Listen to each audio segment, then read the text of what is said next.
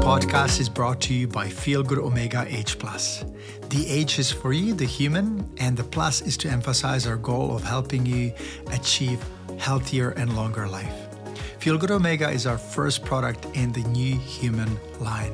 Why human line? Because dogs need healthy, happy, and mobile people to go out on adventures with. And if you don't have a dog in your life, you deserve to enjoy a healthy body and sharp mind too. I've been taking omega 3s for many years now, but if you are currently not taking them, it may be worth knowing that they are essential and the body cannot make them. Because of the impact of civilization on our food, it would be hard to come across someone who does not need omega 3s as a supplement. Omega 3s are essential to cell repair of the whole body and the organs they support good memory, brain, and nerve function. They reduce inflammation throughout the body without side effects. Omega 3s help cell repair, skin healing, and prevent organ disease. They will also make your skin radiant, healthy, and hair shiny. Feel Good Omega is essential to maintain heart health, which is obviously very important. In addition, as every product in our lineup, we've meticulously searched for the best ingredients to ensure that the product is top quality, free of toxins and heavy metals, and is also gentle on the planet. Feelgood Omega H Plus is free of GMO, dimethyl sulfate, and we use no methyl alcohol in the extraction process. It is also packaged in glass, which is super important for you and also for the planet. Don't miss out on feeling good. Check out Feel Good Omega H Plus at feelgoodomega-h.com. Again, the website is feelgoodomega-h.com.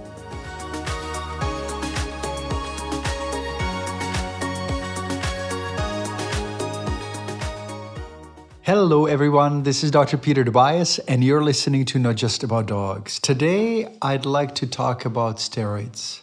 Steroids are drugs that have been used for many decades now, and in my opinion, they're one of the most dangerous treatments for dogs, but also for people. And I would like to talk about how you can protect your dog from the harmful side effects and what to do when your veterinarian or your doctor prescribes them. Just a few days ago, I saw my dentist and was not given very good news. For more than 10 years, I've lived with an undiagnosed hairline fracture in my root, and my dentist didn't see the crack on the x ray. And when I finally realized I had to get a second opinion, it was too late to save the tooth. My new dentist and I agreed that an implant was the only way to solve the problem, and this is where technology and modern medicine excels. Uh, holistic medicine has to be put aside because if there is a tooth that needs to be removed and replaced, obviously we cannot really heal it with herbs or make it grow again with herbs or homeopathy or other holistic methods. So, a few days after the conversation with my dentist, I booked uh, my appointment for a procedure. And then the dentist office called me to pick up Dex. And I was puzzled. I was thinking, is Dex what I think it is? As a veterinarian, I know that the word Dex is not a dog's name, but a short name, the short name for dexamethasone, one of the most potent and potentially harmful steroid hormones. Are you sure that doctor wants to prescribe dexamethasone? I asked the receptionist just to make sure that she's uh, she hasn't made a mistake. Oh yes, uh, this is a routine part of the procedure to reduce the swelling. The receptionist replied, as if she was telling me that carrots were a good source of vitamin A. I was bewildered. My dentist wanted to prescribe dexamethasone, one of the most powerful corticosteroid hormones, and I knew that based on the essential medical principles, steroids should not be routinely prescribed when one's main objective is good healing and reducing the risk of infections. But I felt awkward and, and I said nothing, except I declined the prescription and decided to record this podcast to make sure that you are aware of what steroids can do and how dangerous they can be for your immune system and for the immune system and the body and health of your dog. On the surface, steroids can be seen as a miracle drug for your dog and yourself. When your pup is itchy and you give him or her only a few doses, the symptoms go away and the doctor is a hero. Except in most chronic conditions, the problem comes back with vengeance, and the dose of steroid needs to be increased until they stop working altogether or cause serious side effects. This is not a vicious cycle, but it is a vicious downward spiral. When you give your dog steroids, they suppress inflammation and tissue swelling for a hefty price. I call them the high interest credit card of medicine because they suppress healthy immune response and healing. There is a price to be paid for this fast effect. The immune system inhibition also reduces the body's ability to fight off pathogens and infection, which is another side effect. The body's adrenal glands release small amount of corticosteroids in threatening and challenging situations that are stressful. However, giving corticosteroids as a drug makes any long term recovery 10 times harder. And I've seen that in practice over and over. If I have a patient with a chronic condition and they have a history of corticosteroid prescription, I know that the treatment will be much more difficult.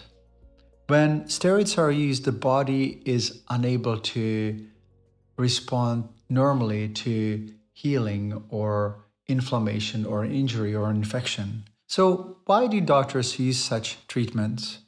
When I graduated from vet school, we were trained to see symptoms as the main problem. Even the names of the medication that we learned to use confirm this anti inflammatory medication, antacids, antibiotics, the list of anti drugs could go on. We were not taught that inflammation is a natural part of the acute healing process and that it brings increased blood supply to tissues, nudges us to slow down and rest, and activates the immune system.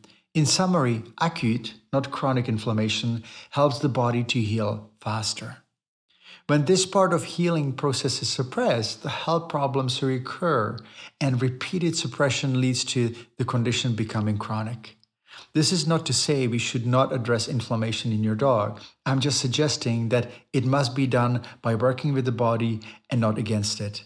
I give you another example. For example, omega 3 fatty acids are as potent anti inflammatory sources as drugs without the side effects. So, this is something that you need to remember that omega 3s are much better in reducing inflammation and not causing any side effects than the anti inflammatory steroid or non steroidal drugs.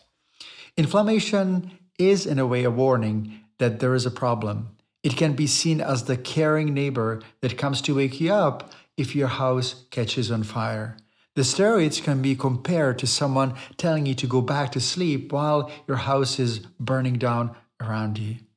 In other words, steroids are the sleeping pill for the immune system that should protect your dog from chronic disease, organ failure, and serious damage. Two common areas where steroids are commonly used in dogs are skin conditions, and ear problems. I guess you may be asking why these drugs are used so often when they cause multiple side effects. I've been in practice for a long time enough to know that chronic skin and ear problems are some of the most challenging conditions in dogs to treat. The unfortunate thing is that the treatment usually focuses on local treatment instead of looking at the whole body, looking at the digestive tract, the liver, the, the immune system, a diet, and other possible causes. The other problem is that uh, people want usually a quick fix. They do not have time to feed their dog uh, natural food. They do not have time to uh, look after their dogs in a more holistic way because they're busy with their kids, with their work, and so on. So that puts extra pressure on the veterinary practitioner to solve the problem quickly. Now, have you ever heard that, for example, skin problems and hot spots are frequently re- related to back injuries? This is often missed, and I do have articles that actually talk about this. And if you are interested, you can go to my website at petertobias.com and look at skin problems or hotspots, and you will see how the relationship between the back and the skin happens. On a regular basis, I talk to many dog lovers out in the park and they talk to me, and many of them are unaware that ear problems may be related to excessive toy or bone chewing or collar injuries, pulling on the leash, or toxin buildup. The reason why skin and ear problems often end up being serious, painful, and long term is that the medication that blocks the body's natural healing responses is the mainstay of most treatment protocols. Now, the next thing I'd like to do is to talk about Hering's law of cure. Perhaps for a moment you thought that I was talking about herrings, about fish, but I have something more important to share with you. Dr. Herring was a medical doctor who discovered that every time a medical condition is suppressed with surgery or strong drugs, the body has a general tendency to slide into deeper state of imbalance and more serious disease. However, if you support the body by applying what I call the healing cycle, in most cases the body heals quickly and efficiently. All we need to do is to eliminate any obstructions, for example, toxins, injurious activity, or pathogen, and support the body, give it all the nutrients and nourishment that it needs. And also line the spine, making sure that the spine and the energy flow in the body, in the system, works well. Then the body has the space and the ability to heal on its own. It may surprise you that after me giving you so much information against steroids, there is one and only one condition where I would use them in dogs, and it is Addison's disease. This condition is characterized by a partial or complete absence of the natural steroid hormones due to abnormal adrenal gland function. Now, to say this, even a short term steroids for other conditions can cause long term harm and side effects in your dog or your own body. Perhaps you now may be asking, what is the solution when a dog has sore ears and itchy skin and needs help? Wouldn't it be okay to give just one short course of medication and then work on the other parts? The answer is simply no. This is the most common case scenario I see. It would be very rare for a dog to die of a skin or ear condition, but there are, in my opinion, many dogs that lose years of life unnecessarily because they were suppressed with drugs. Now, there are other methods, there are other ways of treating most medical conditions, and it is an illusion, it is a misunderstanding that steroids are the solution. They're not. They're the sleeping pill for the immune system at times when it should be alert and heal the body. You may now be wondering whether antibiotics are okay and why I would be hard pressed to use any steroids or anti inflammatories in treating dogs. I consider the odd antibiotic prescription necessary. It is important to acknowledge their toxicity, but generally they act more as a crutch, and antibiotics are, as we know, generally overdue. So we have to be careful when we use them and whether they're truly necessary. How often have you heard of someone saying that they have a cold or flu and they take antibiotics? Another good example would be wound healing or surgical incision. Uh, there are so many cases where people automatically get a prescription of antibiotics uh, that are not necessary because the body does heal most of the time with, without them. The problem is that if we overuse them, we then generate higher likelihood of antibiotic resistance. And when we really need them, they often do not work and we have to deal with superbugs. I would like to say a few final words about steroids and anti inflammatory drugs for dogs and people. Learning about a holistic approach to medicine is not an overnight task, nor is treating conditions that have been present for months and years. Chronic disease is very difficult to treat. It is in your dog's interest that he continue to learn how to create health and how to prevent conditions from happening because it's much easier to prevent problems than treating them. It is also important that you find a veterinarian that he connect with on a closer basis, that you will be able to discuss the particular treatments and conditions without feeling intimidated or ostracized for having a certain opinion or deciding not to use certain medication that you were recommended. Which brings me to the second part of this podcast, and that is how to choose the best vet, the forever vet. As an insider to the profession, I believe most of my colleagues have gone to vet school because they love animals, they want to make a difference, and honestly put their patients way ahead of financial gain or any other interest. This said, uh, I think it's also important for you to know how to recognize the other smaller group of veterinarians and make sure that you do choose a person that you really click with and that you can work together with uh, on making your animal friends healthy or keeping them healthy. Now, picking the right veterinarian can be hard. It is not easy to find a good electrician or plumber, and choosing a veterinarian for your dog is much tougher. You're not emotionally attached to an electrical plug or bathroom tub, but your dog is different. He or she is your family, your best friend, and your life, and your choices greatly affect their health. The most challenging part of finding a veterinarian is establishing trust, which can only come with time. And while there are only a few vets whose knowledge is inadequate or who put money in front of their patients' and clients' needs, you need to learn how to recognize them. Many veterinarians still haven't embraced feeding raw diets, minimizing vaccines, and natural supplementation of diet for dogs. And this can create tension between you and your vet. That's why it's so important to establish a good relationship with your veterinarian. When your dog is healthy, it is much less stressful than having to make decisions in an emergency situation. I recommend that you educate yourself by reading articles and taking holistic animal care courses from sources you trust. You can use the information to ask your vet questions to help you make the best decision.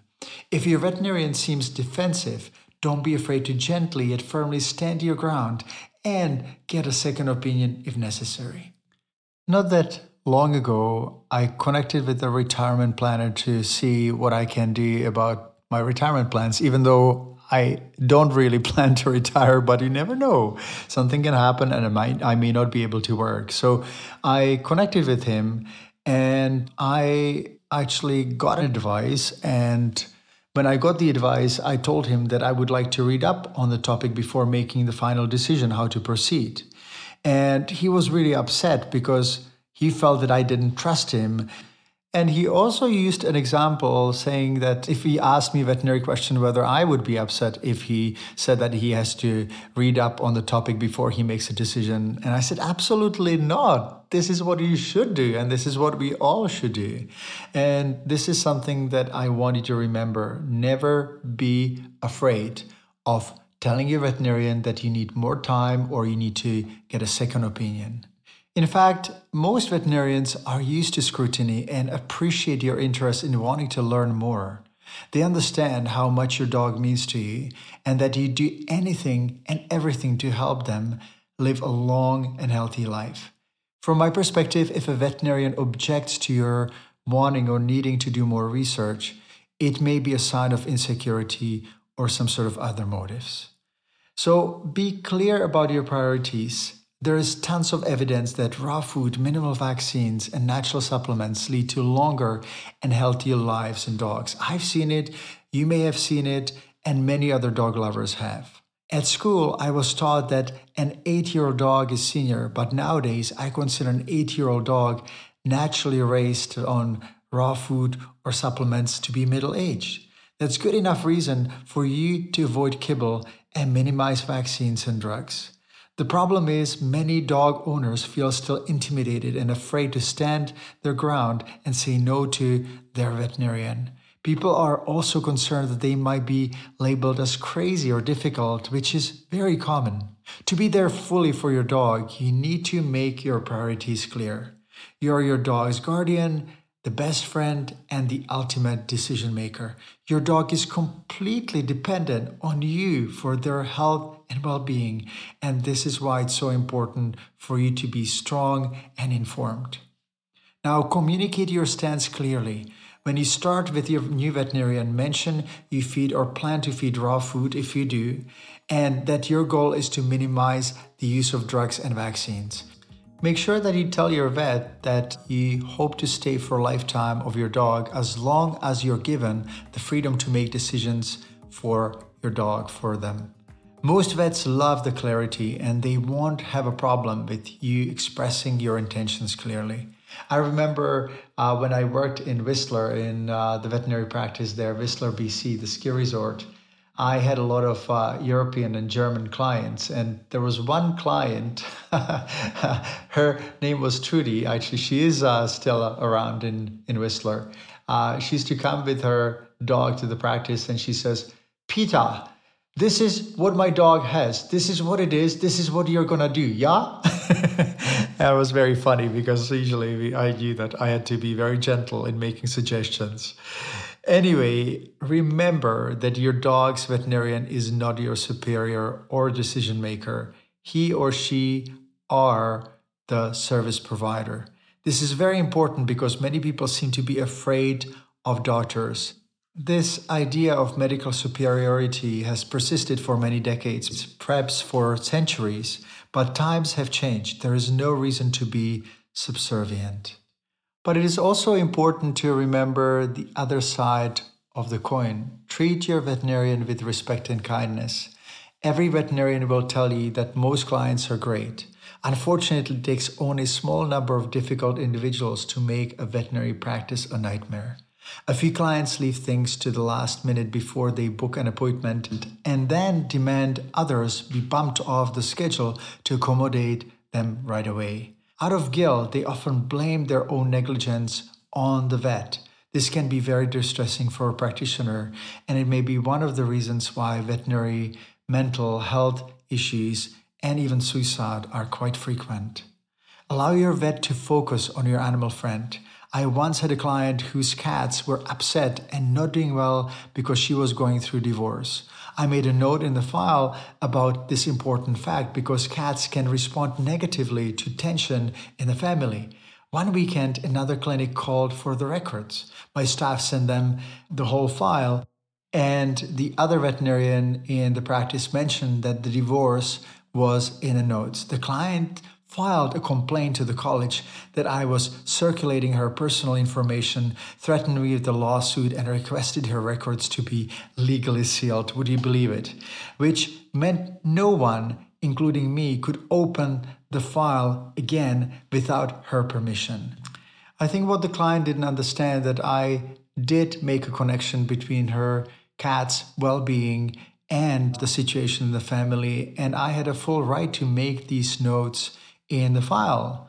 The interesting part was that a few weeks earlier, the same client brought a big box of pastries to thank us for the good work that we've done for her cats. And then she threatened me with a lawsuit. Now, the incident took a huge amount of time and energy away from my real work when most people would agree that a divorce is nothing to be ashamed of because 50% of the population goes through it.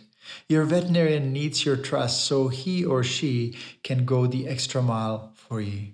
Imagine yourself in your veterinarian's shoes. I'm a dog lover too, and every time I help a dog and his people, I imagine how I'd feel if I was on the other side. If you want your dog's vet to be your greatest ally, do the same. Try to see their point of view and then clearly state your wishes, expectations, and decisions with kindness and clarity.